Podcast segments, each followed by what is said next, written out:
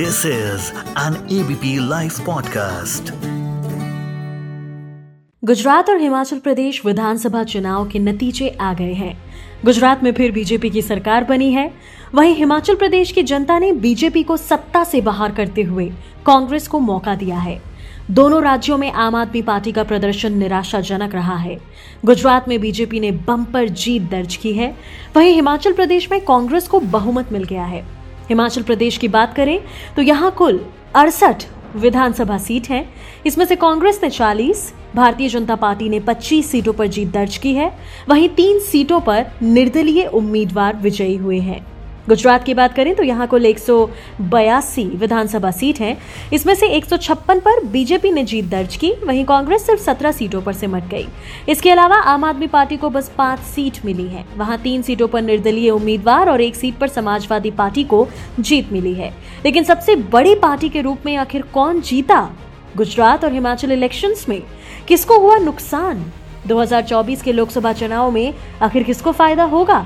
ऐसे तमाम सवालों के जवाब जानेंगे अभी इसी वक्त आज के एफ आई आई में। नमस्कार, मैं मानसी हूँ आपके साथ, और मेरे साथ political analyst Vijay Vidrohi. Welcome to ABP live podcast. Gujarat में बीजेपी की रिकॉर्ड जीत हुई है और हिमाचल में कांग्रेस लौट आई है, रिवाज टूटे हैं। तो आपको क्या लगता है कि बीजेपी और कांग्रेस में से कौन सी पार्टी कमजोर या ताकतवर हो रही है? आंकड़ों के हिसाब से तो दो राज्यों के विधानसभा चुनाव के नतीजे आने थे, दोनों राज्यों में बीजेपी थी। बीजेपी ने एक राज्य लूज कर दिया तो वन वन ड्रॉ हो गया। क्या ये माना जाए या ये माना जाए कि बड़ी खबर है बीजेपी का गुजरात पर कब्जा करना, सत्ताईस साल की एंटी इनकम्बेंसी को पार करके कब्जा करना, प्रधानमंत्री मोदी के नाम का गजब जादू चलना और रिकॉर्ड बनाना, जो माधव सिंह सोलंकी का उन्नीस सौ नब्बे का रिकॉर्ड था उसको बीजेपी ने तोड़ा, एक सौ पचास प्लस सीटें क्रॉस की, जिसकी उम्मीद शायद बीजेपी के नेता भी नहीं कर रहे थे। तो सबसे बड़ी कामयाबी, और इसमें आम आदमी पार्टी का भी कोई रोल नहीं है। कांग्रेस का सत्ताईस परसेंट और आम आदमी पार्टी का तेरह परसेंट वोट जोड़ दे तो चालीस परसेंट बनता है, और बीजेपी अकेले तिरेपन परसेंट वोट लेके गई है।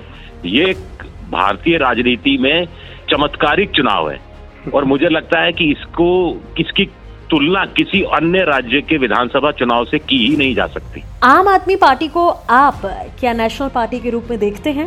देखिए, चुनाव आयोग के अनुसार जो उनकी शर्तें हैं उसमें से एक शर्त तो पूरी कर ली आम आदमी पार्टी ने, कि चार राज्यों के असेंबली इलेक्शंस में टोटल वैध मतों का सिक्स परसेंट आपको मिलना चाहिए तो आप राष्ट्रीय पार्टी बन जाएंगे। तो उस हिसाब से तो ये राष्ट्रीय पार्टी बन गई, लेकिन नेशनल कैरेक्टर है क्या इस पार्टी का? राष्ट्रीय स्तर पर कोई विचारधारा है क्या इस पार्टी की? हमको और आप मुझे बताइए कि यूसीसी, यूनिफॉर्म सिविल कोड, पर आम आदमी पार्टी का क्या विचार है? आपको पता है पाकिस्तान को लेकर आम आदमी पार्टी क्या सोचती है? आपको पता है धर्मांतरण के मुद्दे पर या कुछ और दूसरे आर्थिक मुद्दों पर या यूक्रेन और रूस के युद्ध पर ही क्या सोचती है? आपको पता है। तो एक नेशनल पार्टी का एक नेशनल कैरेक्टर होता है जिसमें विचारधारा बड़ी होती है। कांग्रेस की अपनी विचारधारा है, बीजेपी की अपनी विचारधारा है, और इनकी जो कहानी है ये रेवड़ी बांटने तक सीमित है। तो रेवड़ियां बांटकर आप किसको कितनी हद तक संतुष्ट कर सकते हैं और कितनी लंबी राजनीति की पारी खेल सकते हैं, ये अपने आप में बहुत बड़ा सवाल है जो आम आदमी पार्टी को लेकर उठता है। हालांकि राष्ट्रीय पार्टी बन के इनकी बहुत बड़ी कामयाबी है। अब दिल्ली में एक दफ्तर के लिए जमीन और मिलती है, पता है ना आपको, राष्ट्रीय पार्टी के लिए और जमीन मिल जाएगी। झाड़ू इनका नेशनल स्तर पर इनका चुनाव चिन्ह घोषित हो जाएगा और कुछ और बेनिफिट्स होते हैं वो सब मिल जाएंगे। और अब मुझे लगता है केजरीवाल को आम आदमी पार्टी प्रोजेक्ट करेगी प्रधानमंत्री मोदी के अगेंस्ट में कि यही हैं जो दो हज़ार चौबीस में मोदी को टक्कर दे सकते हैं। बीच में कौन आ रहे हैं? राहुल गांधी। तो राहुल गांधी को ध्वस्त करना है और मोदी से मुकाबला करना है। क्या राहुल गांधी की भारत जोड़ो यात्रा का कोई असर हुआ है इस बार के चुनाव में, या आगे इलेक्शंस में क्या कोई असर दिखा पाएगी? देखिए, ये बहुत अर्ली है कहना। कोई भी यात्रा होती है तो यात्रा का असर कितना हो रहा है वो यात्रा खत्म होने के बाद उसका फॉलो अप करना पड़ता है।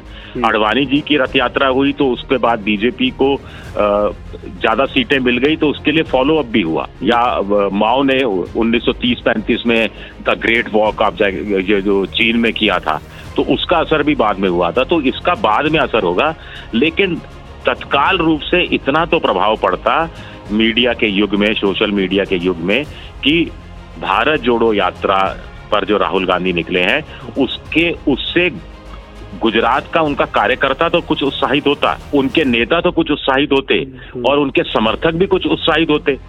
आखिर हमें नहीं भूलना चाहिए कि पिछले चुनाव में कांग्रेस को एक करोड़ सत्ताईस लाख वोट मिला था, बीजेपी को एक करोड़ सैंतालीस लाख वोट मिला था। मुझे नहीं लगता कि इसका असर होना चाहिए था और असर हुआ नहीं, और लेकिन इस या, इसे इस यात्रा की फेलियर से नहीं, भी नहीं जोड़कर देखा जाना चाहिए। आम आदमी पार्टी एमसीडी दिल्ली जीती, गुजरात में बीजेपी और कांग्रेस, हिमाचल में, यानी तीनों ही पार्टी ने कुछ ना कुछ जीता है, लेकिन तीनों में सबसे आगे कौन चल रहा है, कौन जीत रहा है?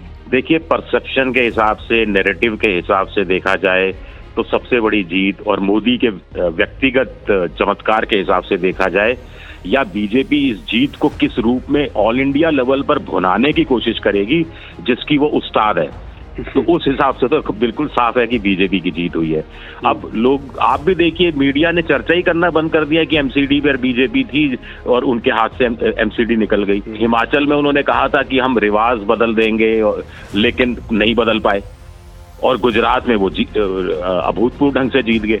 तो मुझे लगता है नंबर एक पर बीजेपी है, नंबर दो पर केजरीवाल है जिनको राष्ट्रीय पार्टी का दर्जा मिल गया और उन्होंने उपस्थिति दर्ज करा दी, और केजरीवाल को एक कुछ नेशनल लेवल पर मोदी को चुनौती देने का एक बहाना मिल गया।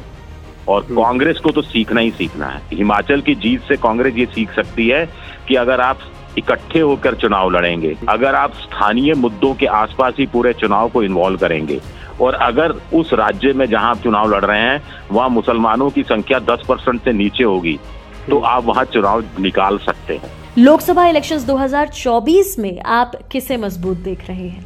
देखिए, कांग्रेस का पॉजिटिव पॉइंट ये है कि कांग्रेस कह सकती है कि पिछले चार साल में उन्होंने देश भर में जितने विधानसभा चुनाव लड़े सब में हारे। चार साल पहले वो छत्तीसगढ़, मध्य प्रदेश और राजस्थान जीते थे, तो उसके बाद ये पहली जीत मिली है। और वो कह सकते हैं साहब, गुजरात में तो हम आधे अधूरे मन से लड़े थे, तो ऐसे में हार गए, करारी हार हो गई, सम्मानजनक हार होती तो ठीक होता। तो उस हिसाब से वो अपने दिल को तसल्ली दे सकती है। केजरीवाल की बात यह है कि केजरीवाल गुजरात में बारह तेरह परसेंट वोट ले गए, पांच सीटें ले गए। अब वो क्या करेंगे कि जहां जहां कांग्रेस और बीजेपी आपस में उलझती रहे हैं उन स्टेट्स में जाना की कोशिश करेंगे, और ताकि दो हज़ार चौबीस से पहले अपना ऑरा, अपनी हनक कुछ राष्ट्रीय स्तर पर बनाई जा सके। लेकिन इसके लिए बड़ा मुश्किल है। अगले साल कर्नाटक है, छत्तीसगढ़ है, मध्य प्रदेश है और राजस्थान है।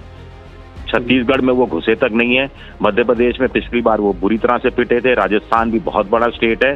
तो असली चुनौती उनकी होगी कि यहाँ पर वो कैसे मुकाबला करते हैं।